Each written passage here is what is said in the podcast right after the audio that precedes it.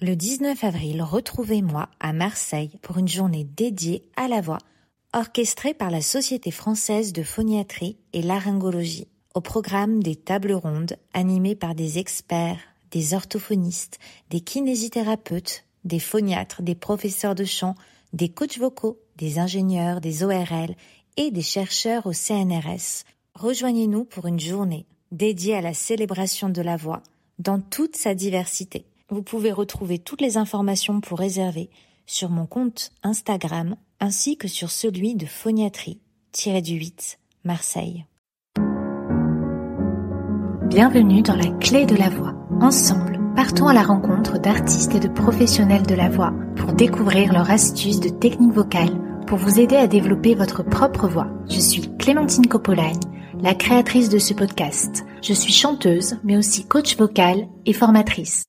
Si le podcast vous plaît, abonnez-vous pour ne rater aucun épisode. N'hésitez pas à laisser un commentaire sur iTunes ou Apple Podcast. Vous pouvez aussi le noter 5 étoiles, ça m'aide énormément à le faire découvrir. Dans ce deuxième épisode, Flavia Coelho nous parle de ses ambitions, de ses objectifs de carrière, comment cette jeune brésilienne arrivée à Paris sans parler un mot de français a réussi à chanter dans les plus beaux festivals du monde. Elle nous raconte son travail régulier, quotidien, indispensable à ses yeux. Loin de vouloir nous culpabiliser, Flavia nous confie adorer le monde de la nuit ou encore l'un de ses rituels préférés avant les concerts, boire un verre de rhum en faisant son yoga. Je vous laisse découvrir la suite de notre conversation.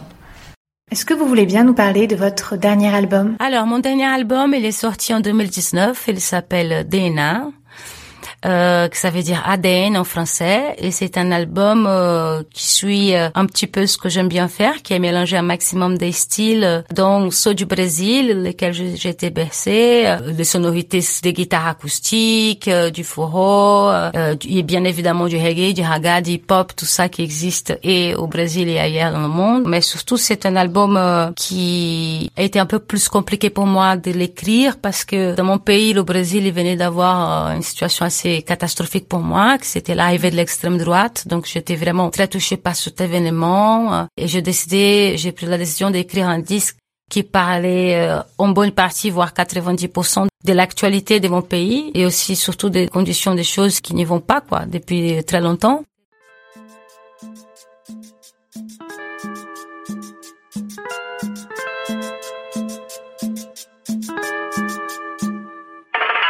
De noite e de dia, você sempre se pergunta.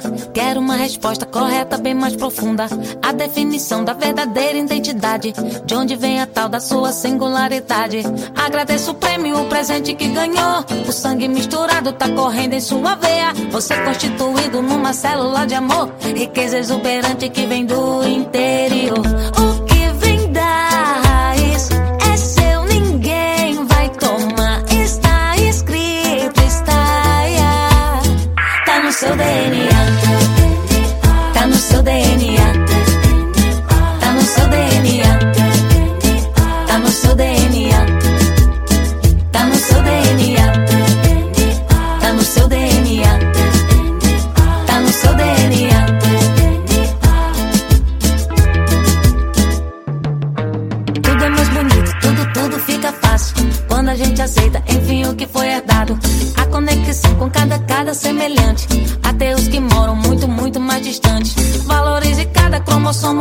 Dor. Até seu defeito de caráter extravagante. Personalidade sua, não é de ninguém. Quando você nasceu, o universo disse: A vida dura, dura pouco, só depende de você. Isso é lógico. O seu talento é genético, vale pra entender.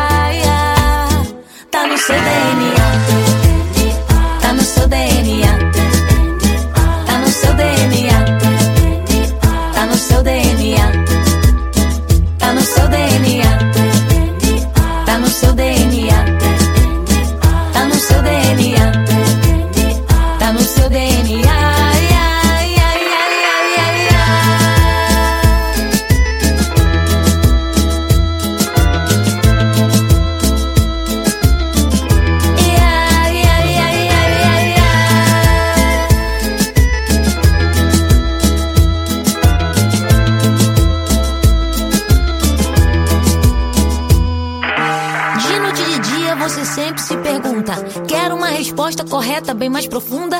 A definição da verdadeira identidade. De onde vem a tal da sua singularidade? Agradeço o prêmio, o presente que ganhou. O sangue misturado tá correndo em sua veia. Você constituído numa célula de amor. E que exuberante que vem do interior.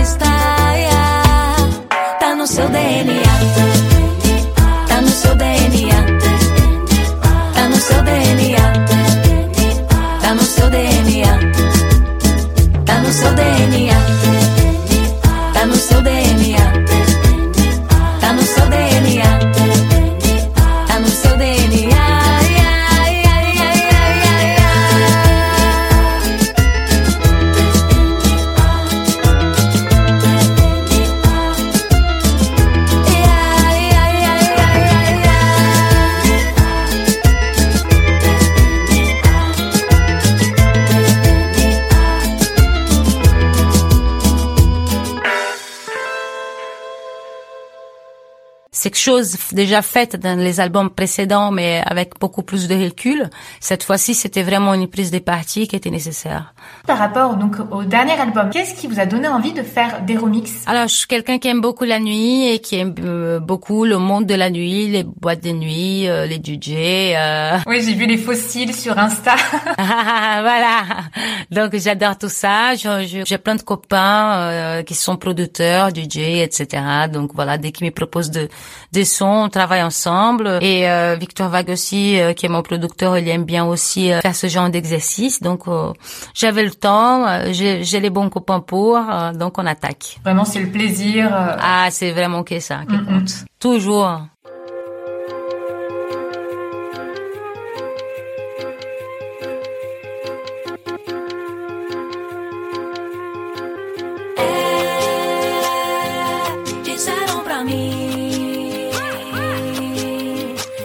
Cidade perdida, tá perto do fim. É colé, disseram pra mim, cidade perdida, tá perto do fim. Fecharam o castelo, preconceito aumentou,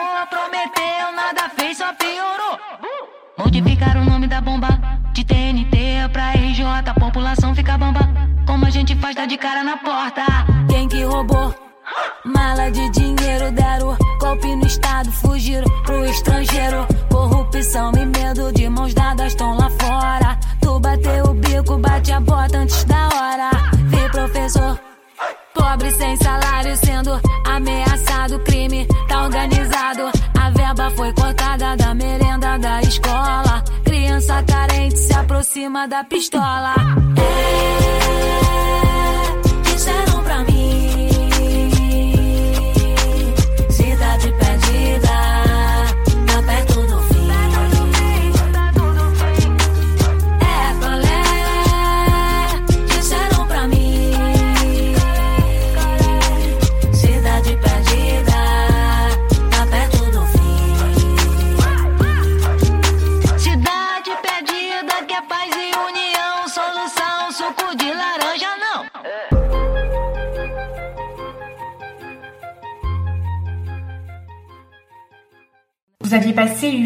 en studio.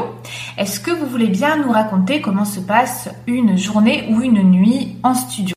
Alors, moi, plus j'ai vieilli, plus je préfère me lever tôt. Là, les séances de studio étaient vraiment, euh, j'étais plutôt du matin. Nous avons l'habitude euh, avec Victor de chacun travailler euh, dans son coin, même si on, parfois on travaille dans des grandes pièces, euh, comme là maintenant où nous sommes dans son studio dans le sud de la France, mais aussi dans des pièces un peu plus petites comme son studio de Paris. Mais on essaie quand même de chacun bosser de son côté. Moi, je travaille beaucoup aussi de la maison. J'ai tous les outils autour de moi, mon instrument, je travaille avec des logiciels. Donc on travaille un petit peu, euh, lui euh, il fait des compos, moi j'en fais des compos, après on essaie de croiser les idées. euh. D'accord, donc vous travaillez vraiment en duo même dans le processus de création musicale.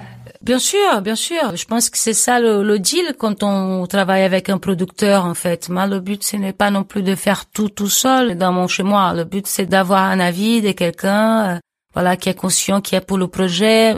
Moi, j'ai l'habitude de dire que quand je fais des disques, ce ne sont pas les disques pour moi. C'est un projet, en fait. C'est pour la musique, c'est pour les gens. C'est qu'est-ce que ces morceaux ils vont devenir ensuite. Et donc, quand on est dans cette optique-là, euh, l'ego, il, marche pas de la mauvaise façon. Il est plutôt envie que le projet, il avance. Donc, euh, pour moi, c'est important, bien évidemment, de travailler en duo.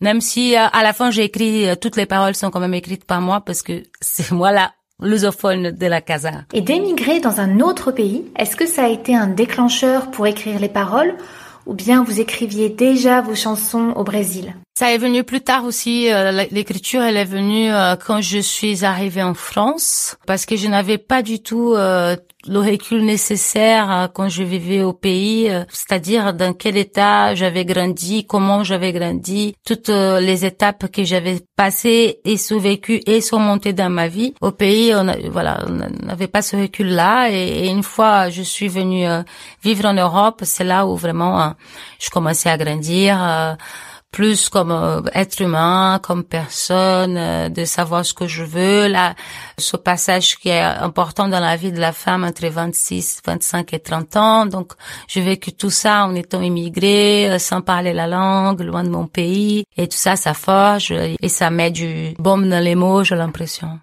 À Paris, vous avez rencontré votre producteur, Victor Vague, dont vous avez parlé tout à l'heure. C'est une rencontre qui a été euh, très importante dans votre carrière. Est-ce que vous voulez bien nous raconter comment a-t-elle eu lieu?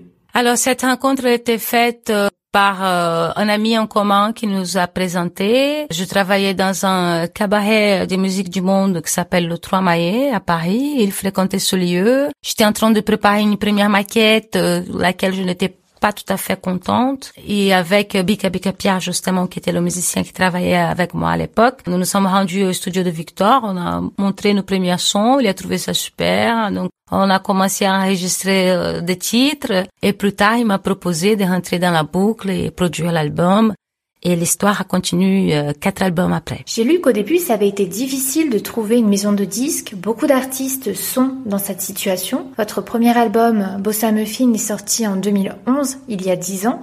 Ça date un petit peu. Hein. Est-ce que vous vous souvenez de l'état d'esprit dans lequel vous étiez face à la difficulté de signer en maison de disques? Parallèlement, ce que je voulais savoir, c'est est-ce que sur scène, il y avait déjà un engouement du public?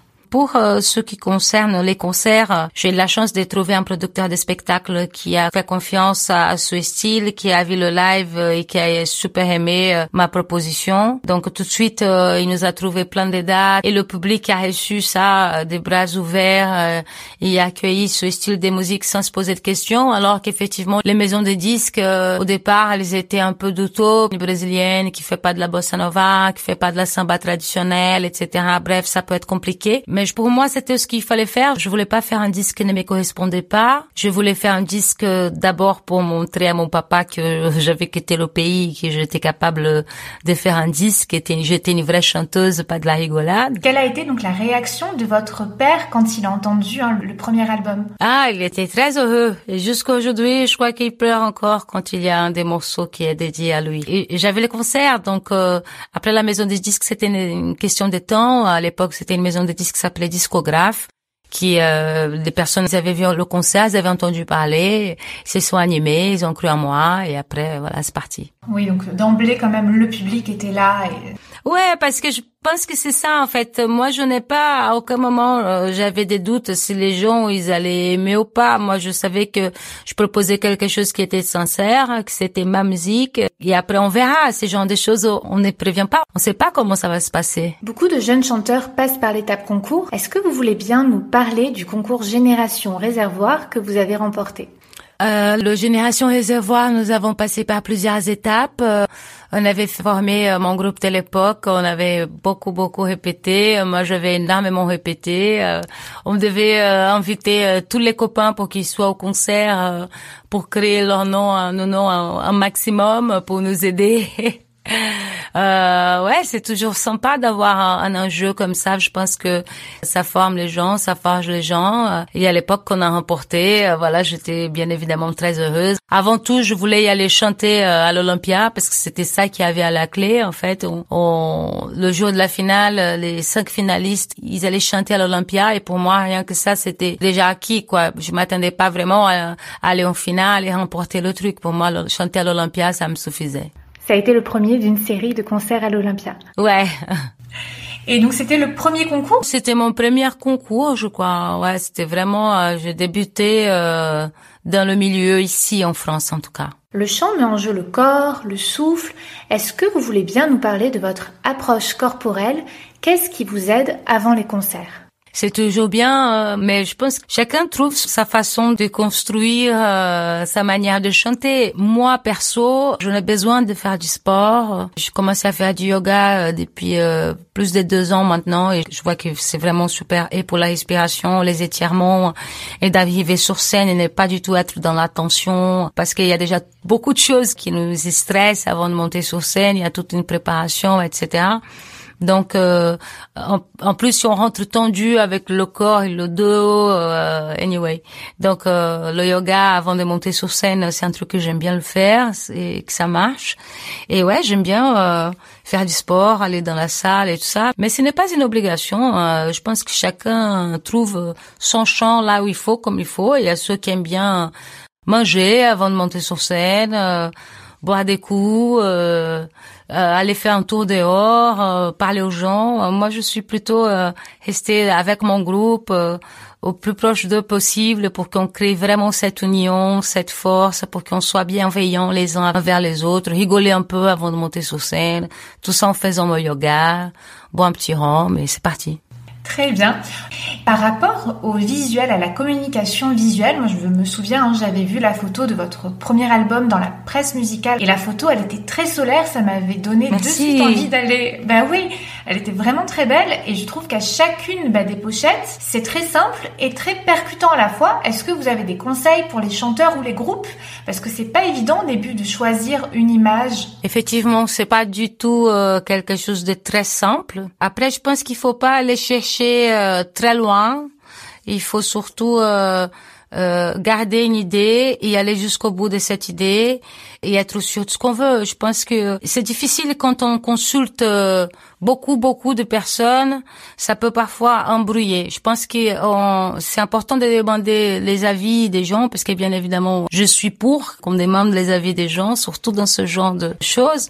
Mais il faut avant tout choisir ce qu'on veut et être sûr de ce qu'on veut. Et à partir de là, trouver les bons, les bons professionnels et savoir en discuter euh, de ce qu'on veut, quoi. Laisser tout ça clair, écrit, préparé avant, euh, c'est important. C'est pas terrible d'arriver dans une séance photo où il y a tout qui a à faire, c'est-à-dire euh, le vêtement, euh, vous savez pas ce que vous allez mettre, vous savez pas les positions que vous allez mettre, vous savez pas la lumière. Bon, tout ça, ça se discute avant. Moi, j'aime bien dans mes projets de tout préparer avant et, et le jour même, euh, j'ai juste à, à, à, passer un bon moment, à kiffer parce que ça passe tellement vite quand même. Les moments plus importants d'un disque, euh, il passe très très vite.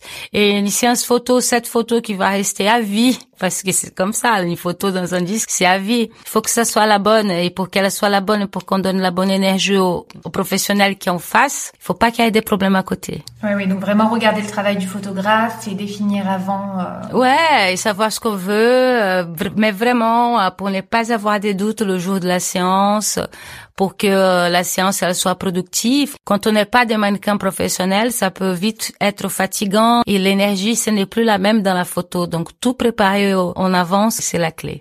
Est-ce qu'il y a un dernier conseil, quelque chose que vous aimeriez dire aux personnes hein, qui ont envie de se lancer dans le chant, dans la musique? Ah bah c'est de travailler son instrument euh, tous les jours quoi. Je pense qu'il y a pas il y a pas un autre choix. Donc vous chantez tous les jours euh Tous les jours bah tous les jours il faut jouer son instrument, tous les jours euh, il faut euh, faire quelques petites notes et chanter quelques petites notes. Tous les jours, il faut écrire si vous êtes auteur-compositeur. C'est le travail. Euh, il y a des gens, euh, tous les métiers, les gens, ils travaillent tous les jours. Je vois pas pourquoi la musique, ça se fait différemment. Pour ceux qui veulent faire de la musique, c'est très simple. Il faut aimer ce métier. Si vous n'aimez pas le métier, ce n'est pas possible. Donc, faites la musique si vous aimez la musique, vraiment, parce que la musique, c'est très important. Qui aimeriez-vous écouter sur le podcast? Parmi les chanteurs ou acteurs, les gens qui utilisent leur Ah, voix Alors, j'ai une copine qui s'appelle euh, Karimouche, qui euh, sort un disque euh, le 14 janvier prochain, et que c'est une comédienne, chanteuse comédienne, euh, entre Ah, autres. j'irai écouter. Ouais, et qui, a, et qui a une super voix, vraiment. euh, je vous conseille très très fort d'écouter Karimouche. Très bien, bon ben merci. Merci à vous.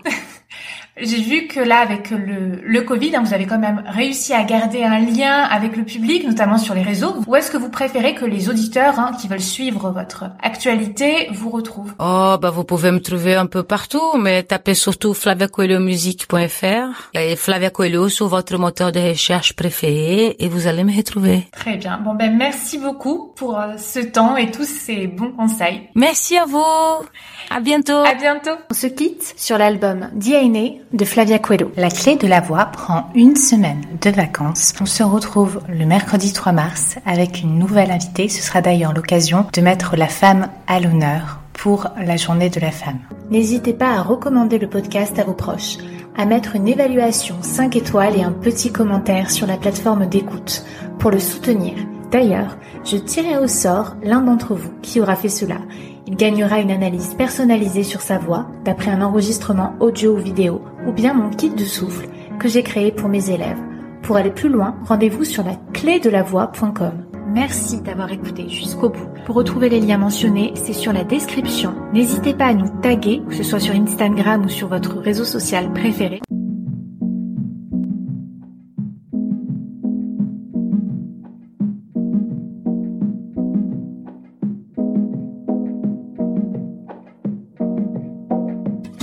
A solidão quis te partir.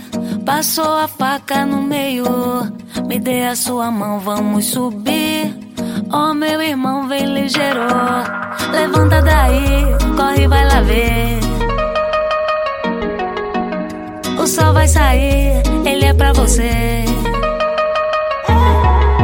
Então levanta daí, corre, vai lá sol vai sair, ele é pra você. E quem tá na busca do prazer, eita vício que alimenta. Mala malagueta quer viver. E na pimenta lambosa. Vem subir na mangueira, vem comer. Passar a língua no canto da boca.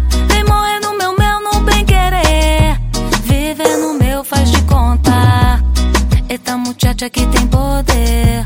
Quando ela dança bachata, riqueza é adormecer. Agradecer quando acorda. Levanta daí, corre, vai lá ver. O sol vai sair, ele é pra você. Então levanta daí, corre, vai lá ver. O sol vai sair, Seja verdadeiro amor, não minta, olha que vida linda. Sua rotina, cuide de quem ama e sai dessa zona fria, sai dessa zona que tá, tá depressiva, é. Sai da caixinha, senão vai ficar louco. Gente com fome tá num sufoco. Gente sorrindo, vivendo com muito pouco lá. Venezuela pedindo socorro. Vamos nos ajudar a praticar a empatia, aumentar a roda, roda da nossa família. E se você cair, caímos juntos. Se você vencer, ganhamos juntos. Eita muchacha que tem poder. Quando ela dança bachata, riqueza é agradecer. Saber viver quando acorda.